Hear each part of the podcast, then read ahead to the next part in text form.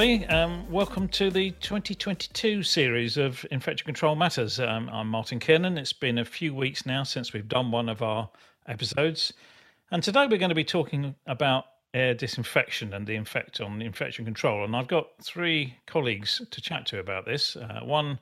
Two of them are actually actively involved in a study at Addenbrooke's, and that's Matt Butler. Dr. Matt Butler is a geriatrician, and Christine Peters, who works in Scotland for NHS Glasgow. And an old friend, Yvonne Curran, has joined us the discussion as well. Actually, that's probably a bit rude. A friend I've known for some time, let's say, Yvonne's an independent consultant. So nice to see you all. Welcome. Thank you. Hello. Hi. Matt, can I kick off with you? You're one of the leads in this study. What's a geriatrician doing getting interested in infection control? Yeah, so that's a very good question. So actually my route into all this started back in the early days of the first wave, when thankfully Cambridge was quite behind in the sort of the national pandemic curve. And so we had a bit more time at Addenbrooke's to get prepared. And I mainly got involved in PPE training and staff training, because a lot of the stuff that we were going to be doing was new to many of the staff. And so I basically paired up with one of our infectious disease consultants locally. And that's when I sort of started to get to think about what actual routes are we preventing here? Because it was very clear to me at the start that it was all about sort of respiratory protective equipment. And then actually what we were training on was sort of more droplet precautions, as I then learnt what they were sort of mitigating against. So that was my first sort of introduction really into the world of infection prevention control. And then unfortunately, as a geriatrician, you've probably seen all the sort of the big headline sort of figures on sort of mortality, and that's mainly in the very elderly, the very vulnerable. And unfortunately, I've seen quite a number of outbreaks, and a number of outbreaks that didn't seem to fit the sort of the normal pattern of outbreaks. So Addenbrooke's very early on were able to do genomic analysis of all of our patients and staff infected. And what we showed was that actually quite a lot of transmission is going backwards and forth, but also from patient to patient in a manner that didn't necessarily align with them having direct contact. So it seemed to be spreading further down the corridor and into alternate bays. And then obviously Addenbrooke's then shifted to more using airborne precautions with regards to PPE, but we're now only just starting to use sort of airborne mitigations in an environmental way. And what we wanted to do is to look at how best to do that, how best to deploy airborne mitigations if you were to look at it from an environmental perspective. Because bearing in mind, although PPE for the staff is going to stop some staff to patient transmission, that was only ever in a minority. In our study, it was only ever around 10% of patient infections came from infected staff members. And that's bound to be lower now, given that we're all vaccinated, or the majority are vaccinated.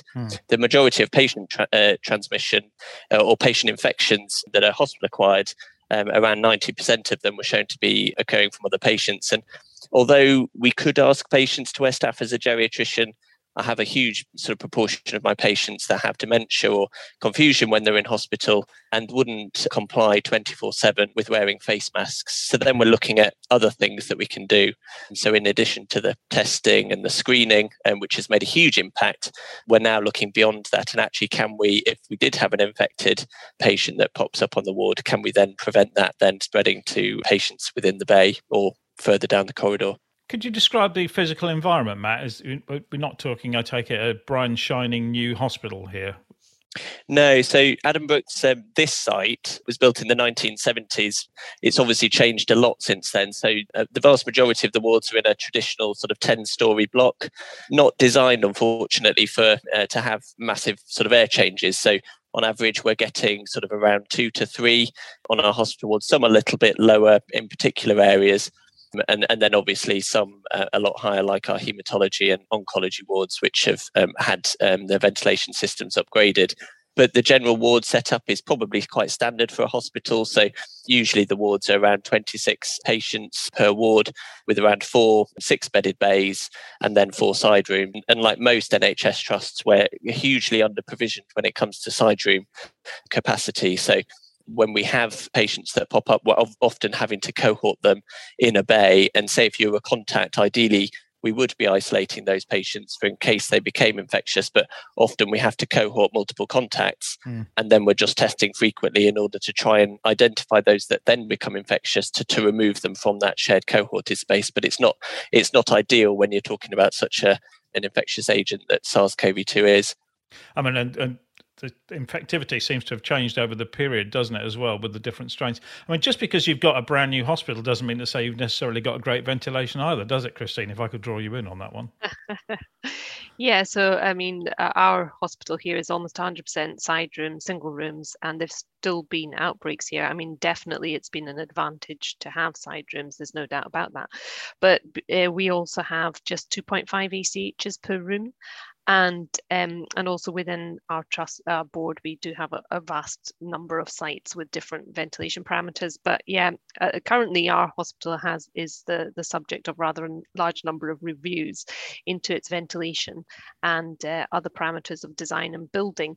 But I think that what this pandemic has done is really focus a lot of people's minds on hospital estate, which I think is going to be a good thing. I don't think it's a new thing. There's been, I mean, yourselves and others, notably Teresa Inkster and Elaine Klipman-Green and Kath Noakes, Malcolm Thomas's, Peter Hoffman. Lots of people have been really interested in ventilation and water and drains and these things. But only, I think, now has it really come up the political agenda that it's worth investing.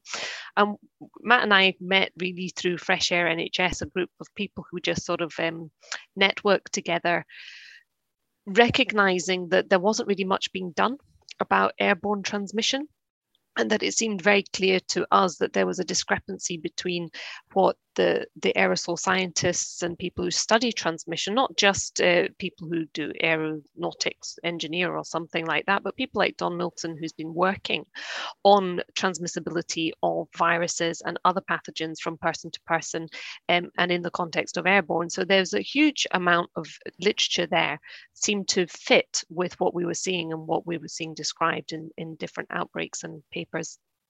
And we pulled together to try and get a petition to the powers that be to change guidance on FFP3 provision or equivalent for staff and also ventilation.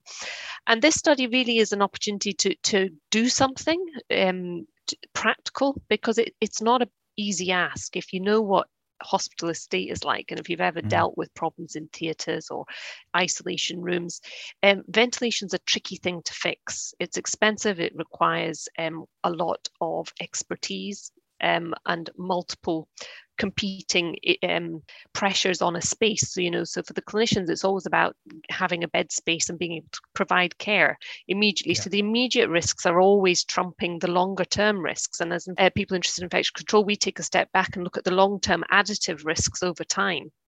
And the HEPA idea was quite very attractive as being something that you could actually, okay, you need the money, you need to get something. And then it's sort of a plug and not quite go, as Matt will tell us, because it's evolved. But as a concept, it's something we could do right now with the kind of technology we already have. And it's not entirely unknown. We've used portable filters in hospitals before, like if you have an Aspergillus outbreak, you get them. Okay, they've got some downsides. You have to watch the maintenance. You have to be careful how you do it. But it's not unknown and it's not ridiculous. Theoretically, it really made a lot of sense. And then Matt sort of was the driving force between pulling us in, and Clive, Professor Beggs as well. So, yeah, that's how I got involved. Okay. So, Matt, could you describe the study? Because there was some initial work done at Addenbrooke's looking at removal of virus from the air, but this study is much broader, looking at a much broader group of infections, isn't it? Which is, I think, quite interesting. Yeah, so it is, it's separate to that study, and just... to give you an, I mean, Addenbrooke's is a huge site. I didn't actually know that study was happening. Well, I did, in that when I took over the ward from being a COVID ward, I sort of saw them wheeling off these huge machines, and I wondered what they were, and then figured out what they'd been doing with all their NIOSH air samplers. But the study has really been going since around about March, working with, as Christine said, Professor Beggs and a company called Air Purity, who were essentially a research operation just to the south of the city. And what we initially set out to look at was firstly, just where is the air going? Because a lot of what I was being told didn't seem to fit with the way the infections were happening. So from what I was told is that all these sort of multi-occupancy bays, these 6 patient bays, were positive pressured, and then they would go into the air, would go into the corridor, and the extract would take the air out. Whereas actually what we saw when we did an aerosol experiment, very simply just letting off a nebulizer with particulate count, PM counters situated throughout the ward, we actually saw that it was going in the opposite direction. And I think that was basically because the air rate coming through the inlets was just so low that it wasn't able, as soon as a person, either a patient or a staff member, walked into that, they created this sort of vacuum behind them that was then drawing in the aerosols behind them. So once we knew that actually we couldn't rely on the sort of baseline measure, we then just set out to test a very simple setup with quite a high-powered scrubber in the corridor, and actually just thought we'd have a look and see, well, what sort of a distance can this machine work at? Because the problem with doing HEPA and just putting in an underpowered machine in a corridor, say, where you're going to have equipment surrounding it, is that you probably will then end up just with the HEPA filter creating a bubble of clean air around it. And what we were more interested in is, can we change the environment wholesale?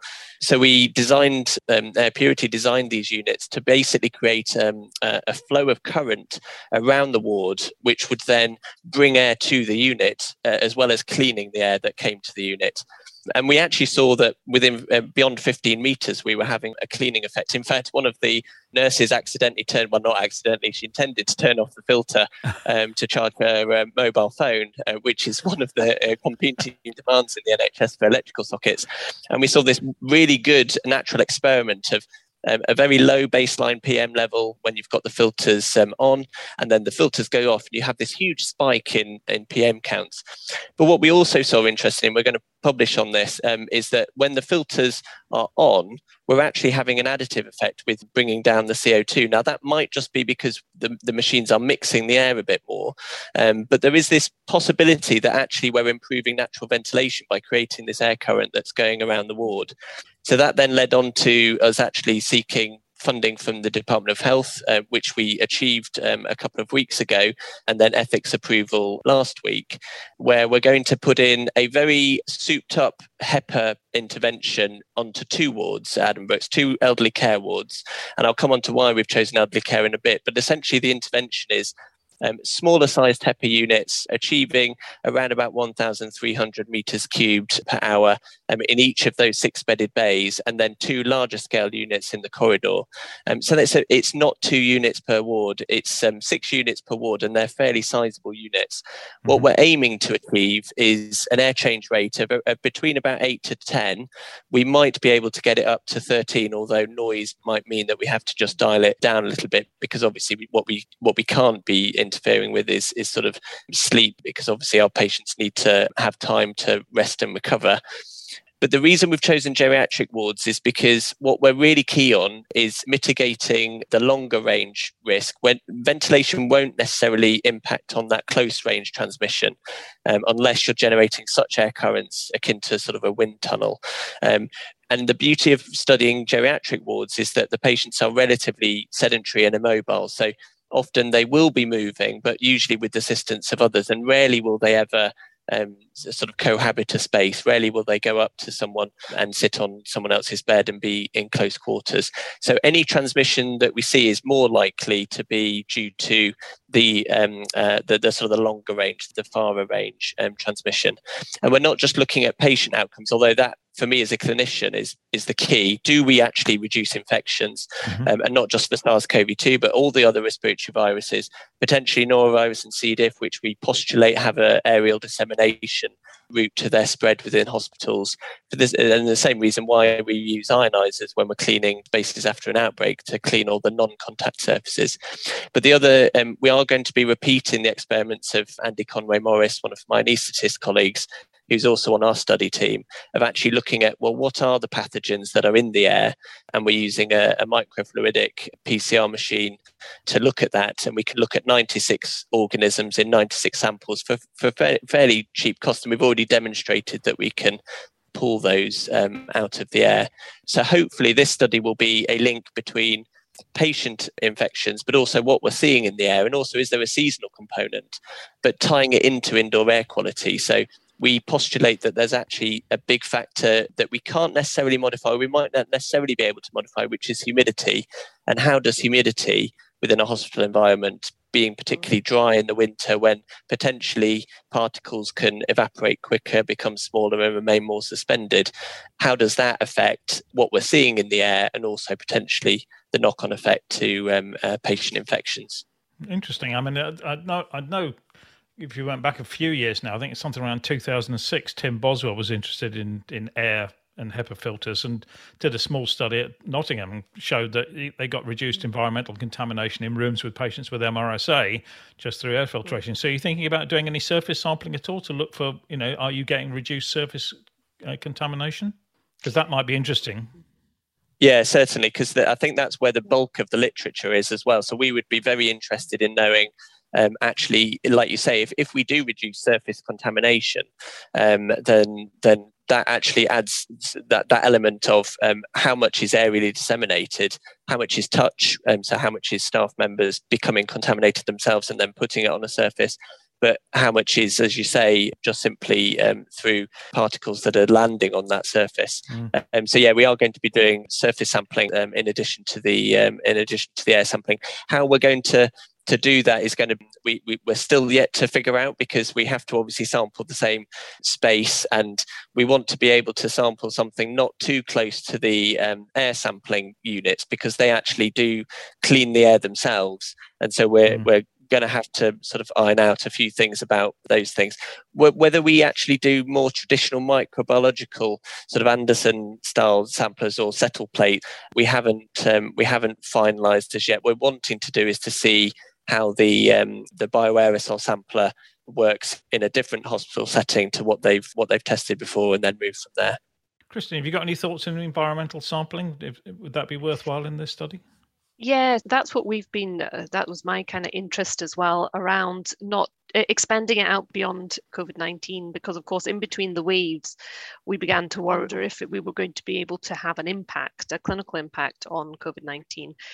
Obviously there have been waves since then, and we might very well see more waves and more variants. So it's just an amazing opportunity to actually monitor the environmental conditions and the organisms in the environment and tie it into clinical outcomes, because I think that's missing from a lot of these studies previously. So it's a long term, it's a year, it's a number of wards, and as Matt's just described, the advantages of doing it in this kind of setting, but also in Addenbrooke, they have an amazing system of recording all the clinical parameters and diagnoses and chest x-rays and bloods, and that can all be utilized. So we started off, I mean, it grew arms and legs. The problem with this project is actually keeping it to a manageable size. So there's lots of bolt-on things we can do, and I've been thinking that through. I want to do the normal sampling as well as the fancy stuff, so that because we're used to interpreting that kind of data, aren't we, with the kind of studies we already do. I was interested in MRSA, C. diff spores, Acinetobacter, the sort of dry type organisms that you think of as being industrial in the air. But then there's also, you know, there's more information now, isn't there, around things like Pseudomonas and gram-negatives being in the air with splashing water, drains, toilet plumes. And actually there's a huge untapped amount of description to be done around that and what happens. And so we're actually looking at hospital-acquired pneumonias as well as UTIs, and basically anything infective will pick it up. But then you've got a year, and you know, hopefully for patients' sake, that there isn't an MRSA problem. But see, if you haven't got MRSA in the environment, or it hasn't been brought in someone, you're not going to have it in the skin squames. You're not going to have it, so not finding it isn't going to really help you. So you've got to tie in with we're going to have to tie in with the actual normal microbiology. So if you did get a case of C. diff, that's the time that you actually probably want to sample. So it's not a classic study in the sense that you can necessarily set it up pre an event. You've got to respond to things that happen and make use of the opportunity you've got with the 96 well technology that they have used in that study that we've mentioned in Addenbrooke is just phenomenal, and you can choose which organisms we want. So VRE is another one, actually, that would be really interesting to know. That would be an interesting one, wouldn't it? There's another Tim Boswell paper where they looked at the socks coming off people's feet and found 80+% of them had VRE on it without any known cases. Cloud. Yeah, it was. Not cloud. Yeah. Yeah, not cloud. Yeah, absolutely. Yeah. So that whole air thing is we haven't been able to visualize it very well previously. So now you've got all those computer technologies, amazing studies of movements of air, and now it's about the pathogens in the air and trying to tease out, do they behave slightly differently? The humidity is going to be interesting because there might be a sweet spot for humidity that's different for different pathogens. And of course, a lot of what we've done, a lot of the data we have in the literature around airborne pathogens is fungal, and it's fungal spores. And that's what we traditionally do our air sampling with, you know, and our bone marrow transplants here. We've got a lot of data on that, but that might be a different humidity might work for keeping, you know, fungal spores at bay. In this patient cohort, we probably don't see infections like that, but we could extrapolate it to other settings as well. So yeah, I think there's a lot we could do, and it's almost like trying to keep it in manageable bites and responding to what happens. So that's the beauty of having somebody like Matt there on the ground, seeing the patient, seeing what's happening, and also with the company who've made the machines, Darren, who's phenomenal in kind of problem solving and thinking through the research, and you know, even things like at what height, if the fans at filters at different heights, would that affect how these particles are stratified or moving through the space? I mean, it's great to see people from other spheres working in the infection prevention space as well, because everyone's much more engaged. But I mean, Yvonne and I come from a more traditional. In other words, we've been around doing this a long time, and it's taken a long time for us to accept air, hasn't it, or recognise air and recognise the contribution of other specialties, especially. And it's been really highlighted during COVID. You know, we used to think, oh, maybe Group A strep's airborne TB, yes, from a bacterial point of view, not thinking so much about other organisms, viruses, droplet, but air scientists knew so much more than us. Why do you think we've not been listening to them, Yvonne? Oh, that's a good question. I think we believed in something that was too good to be true. We were presented with guidance which said we could identify whether or not spread from a respiratory tract was by the airborne route or by droplet. And that's the biggest thing we've ever got wrong, I would now say.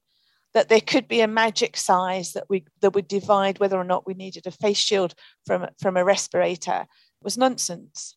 And the problem at the minute, I think, is everybody is still seeing droplets. And the reason they're still seeing droplets in papers is because the papers were written by researchers and scientists who are looking through the prism of droplets. If it's near, it's droplets. If it's far away, it's airborne. That doesn't make sense. But if you're somebody who's looking at the literature where people, and as you know, some of the biggest organizations have said, we're seeing droplets, it's only droplet transmission, that cannot be true. It defies the laws of physics. And it is this prism. If I put on a pair of glasses that only looked at near transmission happening in a small space, must be droplet, I would see droplets everywhere. But that's not the truth. So you have to take those glasses off. And you have to get the aerobiologists in the room. And the only problem with those is they come under lots of different names, but they're all expert in it. But you need someone in the room to say, no, this is actually what happens. We were working on the wrong paradigm, and that we haven't spotted it yet. And the way that some people have begrudgingly accepted it, I'm talking notable bodies here, is not good for us as a science, because when it's all over, there will be a, how come it took you so long?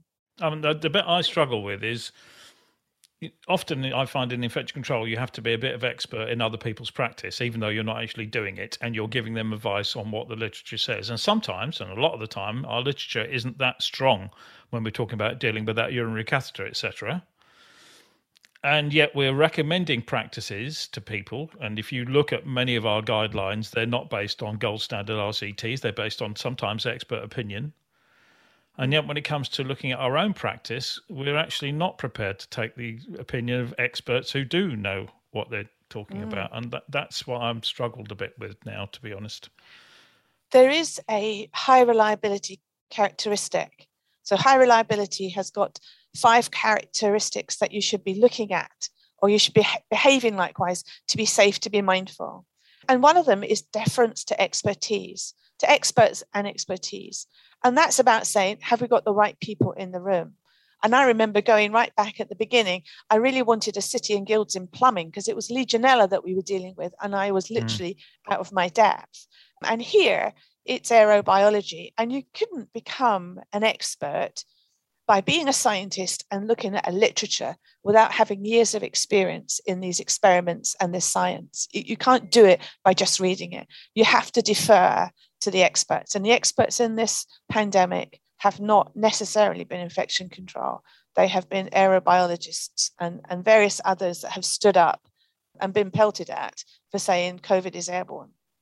It's actually very nice to hear, being in a room of feeling safe, say COVID is airborne. But there we are. I wonder if there's also, you know, a lot of what we do, it's a tick box exercise. And in a sense, that's okay, because if you want to put in place behaviours that you want everybody to do rapidly, we know that checklists work, don't we? Yeah. There's a really good evidence base around that. So a lot of infection control, or the development of infection control over the last 20 years has been putting in place you know, 3 or 4 things you do every single time you put a Venflon in or a central line. All of that is surrounded by behaviours that each of which are evidence-based. And that way of thinking, I think, has driven, this is me, just my personal view, is a way of thinking that might not be the best answer, but as long as you can replicate it and everybody does the same thing, you're going to be okay. Mm. Instead of really thinking outside the box and say, what actually is the problem just now? And also being able to say it's not working. So even if in the first wave, you know, we didn't know for sure, there was an absence of data. I mean, some people were on board earlier than others. I'd say personally in the first wave, I was probably there's airborne, but I was still pushing the droplet thing as Matt was. You know, we there's no way you're going to say don't clean, don't wash your hands. We were all there. There's a video out there of me. Me too. I've got a YouTube video saying it's droplet. Yeah. We're all there. I cringe then, now. At what point? We all do. Matt's got 70,000 people watching him say that. I've got 130. I've got 130,000. Made me look an idiot myself. There is a great book, and it's called "Seeing What Others Don't." Mm-hmm. And there's 3 things that you look at. Now, I will get you this link for the bit at the end, Martin. I know that one of them is contradictions. When you see contradictions that don't make sense, and the other one is when you're in desperate measures. Which is probably what drove Matt. No, this doesn't make sense was the contradiction, and we're desperate for something to make sense. And I can't remember for the life of me what the other one was, but I will get it. I will get you the list, and it's a really good book. Okay, 90% of the time the checklists are going to help us out, but we need to be mindful when no, hang on, something that doesn't make sense here. But stop, step back, and take a look. And that's a really good book for that. And the other one is Think Again by a guy called Grant. And that's all about how you make decisions and what you base your decisions on. And I thoroughly recommend their book, because we're all going to have to do some reflection at the end of this. And these are the sorts of ways of thinking that we have to build in alongside the checklists if we're going to be safe going forward. I mean, Matt, what's it been like from not working in the infection control sphere, looking at us plough our way through this, do you think? Well, I think it's been a lot easier for me to come from a blank slate because I knew all about.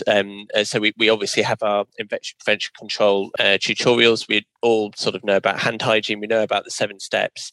We know about sort of contact, respiratory, and sort of other measures that we put in place. I knew a bit about how we sort of approached outbreaks, because we get a lot of C. diff, thankfully not a lot recently, but particularly how spaces were cleaned afterwards. But this is really, I think, like Yvonne has just said, it's really sort of been, for me, okay, this doesn't seem to be working. My patients, even though we're we've never done contact and droplet precautions like as well as what you were ever going to see in the NHS. I mean, we were so frightened of touching things that we were not even wearing stethoscopes around our neck anymore.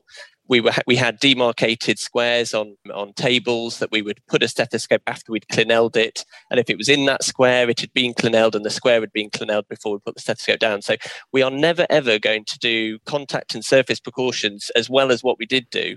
But what it taught me was that actually it's not working. And I told Hugh Pym on the BBC News at 10 that, oh, no, this is all fine. So I might trump you 100,000+ that you said it was droplet. But it was for me, the fact that every single thing that we were doing was helping a little bit. So testing really helped. The ability to not have to wait 3 days for a test to come back and to find that patient when they're at peak infectivity, when they've just popped up on the ward. That was one of the key things. Then vaccination massively helped. For us, for staph infections, FFP3 helped. But we haven't really made an impact on patient infections. So we're just looking at Tom Norton's latest figure. For 1 in 5 hospitalised patients at the moment in my region have hospital-acquired COVID. 1 in 5. And we're 2 years into a pandemic. I know.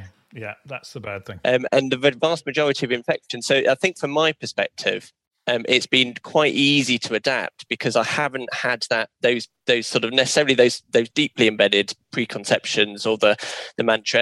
And also in geriatrics, we don't have guidelines. There's a lot of we're having to sort of make the best out of a situation which is not ideal. So we've got multiple competing medical problems, but we're having to optimise the one that we think is the most pertinent to that point. And so I think we're always going into things with, well, I'll try that, and if it doesn't work, then I'll try something else. And that's hence why we set up the study, because we're trying it. We might as well know whether it worked. Yeah, I think that's exactly right. We didn't know, when did we say that this isn't working? And I'm not currently an ICD, so I think it's also a bit easier to sit outside, and that's this part of the danger. And in this whole discussion is actually, it was very rapid increase in cases. People were caught out, you know. We've got high expectations, but did we have the resources there? So, you know, places that didn't have side rooms, how are you going to segregate people? And you are going to end up with wards.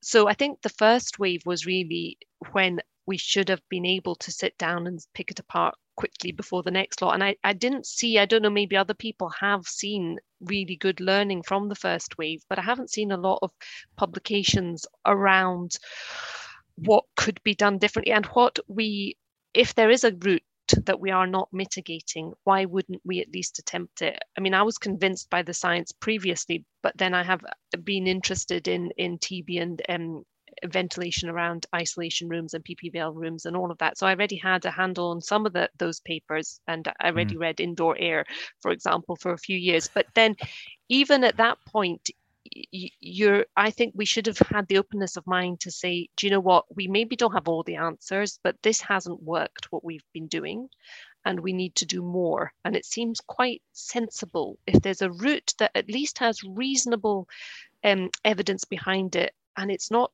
a huge thing to try and mitigate it in terms of PPE anyway. It's not a big ask actually to provide PPE for every healthcare worker. It isn't in the grand scheme. Can you consider the huge amounts of effort that have gone in to the vaccine development and the diagnostics, incredible labs being built, whole infrastructures, whole IT setup, just incredible resource. And yet we've fallen down on the idea that a bit of plastic, you know, material of whatever kind fit tested to your face is a step too far.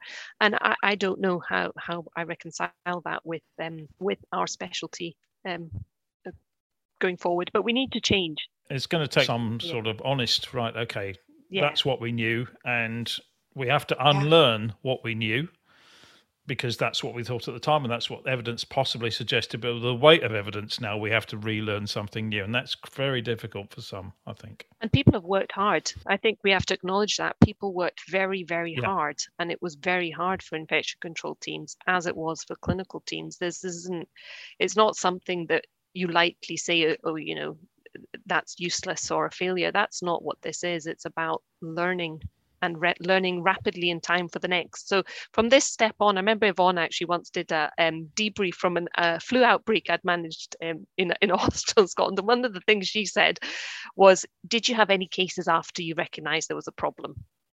And actually we hadn't. And that meant it was a success. But actually we'd done lots of things that we should have done better.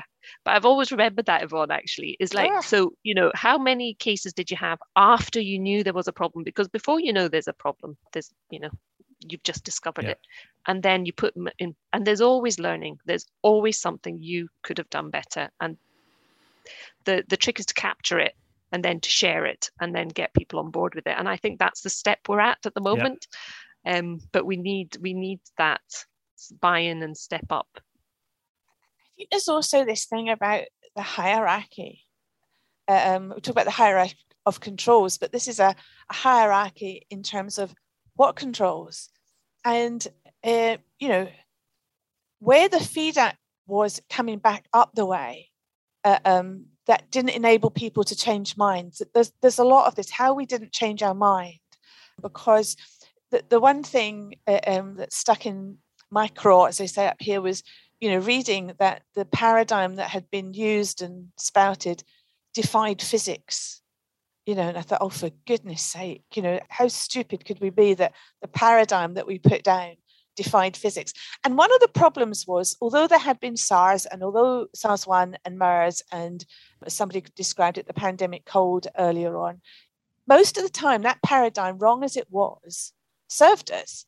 We didn't have big outbreaks of MERS or SARS or any of these things. So it didn't slap us in the face the way it would have done. I mean, I remember reviewing a paper that got published, and they were talking about what they did. And obviously it wasn't on these shores, it was on far away. They had a wee folder up there. They'd put in everything they'd learned from SARS. And they took it down, blew it off, and just kept adding to it all of the time in terms of their new learning. And we've just ploughed a furrow. No, it's droplets, and we're looking through this prism of droplets, and yep, it's droplets. It's not droplets. Droplet-only respiratory transmission doesn't have an evidence base, you know.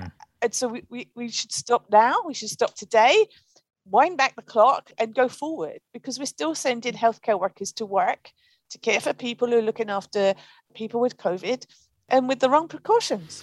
Well, as you say, for the next time, because there was, what, 10 years between the first coronavirus outbreaks and 8 between the second and the third. So we're probably only about 5 years off the next, if that number keeps going down. Well, can we wait till we sort this one? It'd be nice thought, wouldn't it? If ever we do. Yeah. I think it would just be important just to say just that a lot of IPC teams up and down the country have already changed. So I've got a list that I collate myself. 1 in 6 NHS trusts within the UK have already accepted this. It's very tricky to do when sort of, as Yvonne's highlighted, that with the hierarchy that exists, that actually it's not had buy-in centrally. So a lot of, and I know certainly when Addenbrooke's did that move, it was very brave of them to do it, but they felt very strongly that they should announce it as well. So our chief executive went to NHS England and went onto YouTube and said, we've found that it has an impact on staph infections. It's our duty now to tell that. Unfortunately, it didn't lead to any change, because we've just got in. We've gone down this droplet blind alley, and I think politically it's just really difficult now to row back on that. It almost needs an excuse, doesn't it? Like the end of the pandemic, and it would be interesting to see what new guidelines would come out for, you know, in the preparation for a subsequent pandemic. Anyway, I can't wait to see the results of this study, because I'm very interested in the impact on other organisms and other infections as well, because I think there's a lot of potential there. I think it's been there for a while, but we haven't had the excuse really to go looking this hard for that sort of thing. So thanks very much to Matt and Christine and Yvonne for joining me today. Fascinating discussion. Hopefully there'll be a little bit of debate about this as well, and as I'm sure there will be going forward. And let's hope, Matt, when this is finished, you don't go back to just being a geriatrician. You still keep being an advocate for infection prevention and control, because we really need people in other specialties to actually take an interest in our subject. So thanks very much, everybody. Thank you. Thank you. Thank you very much, Martin.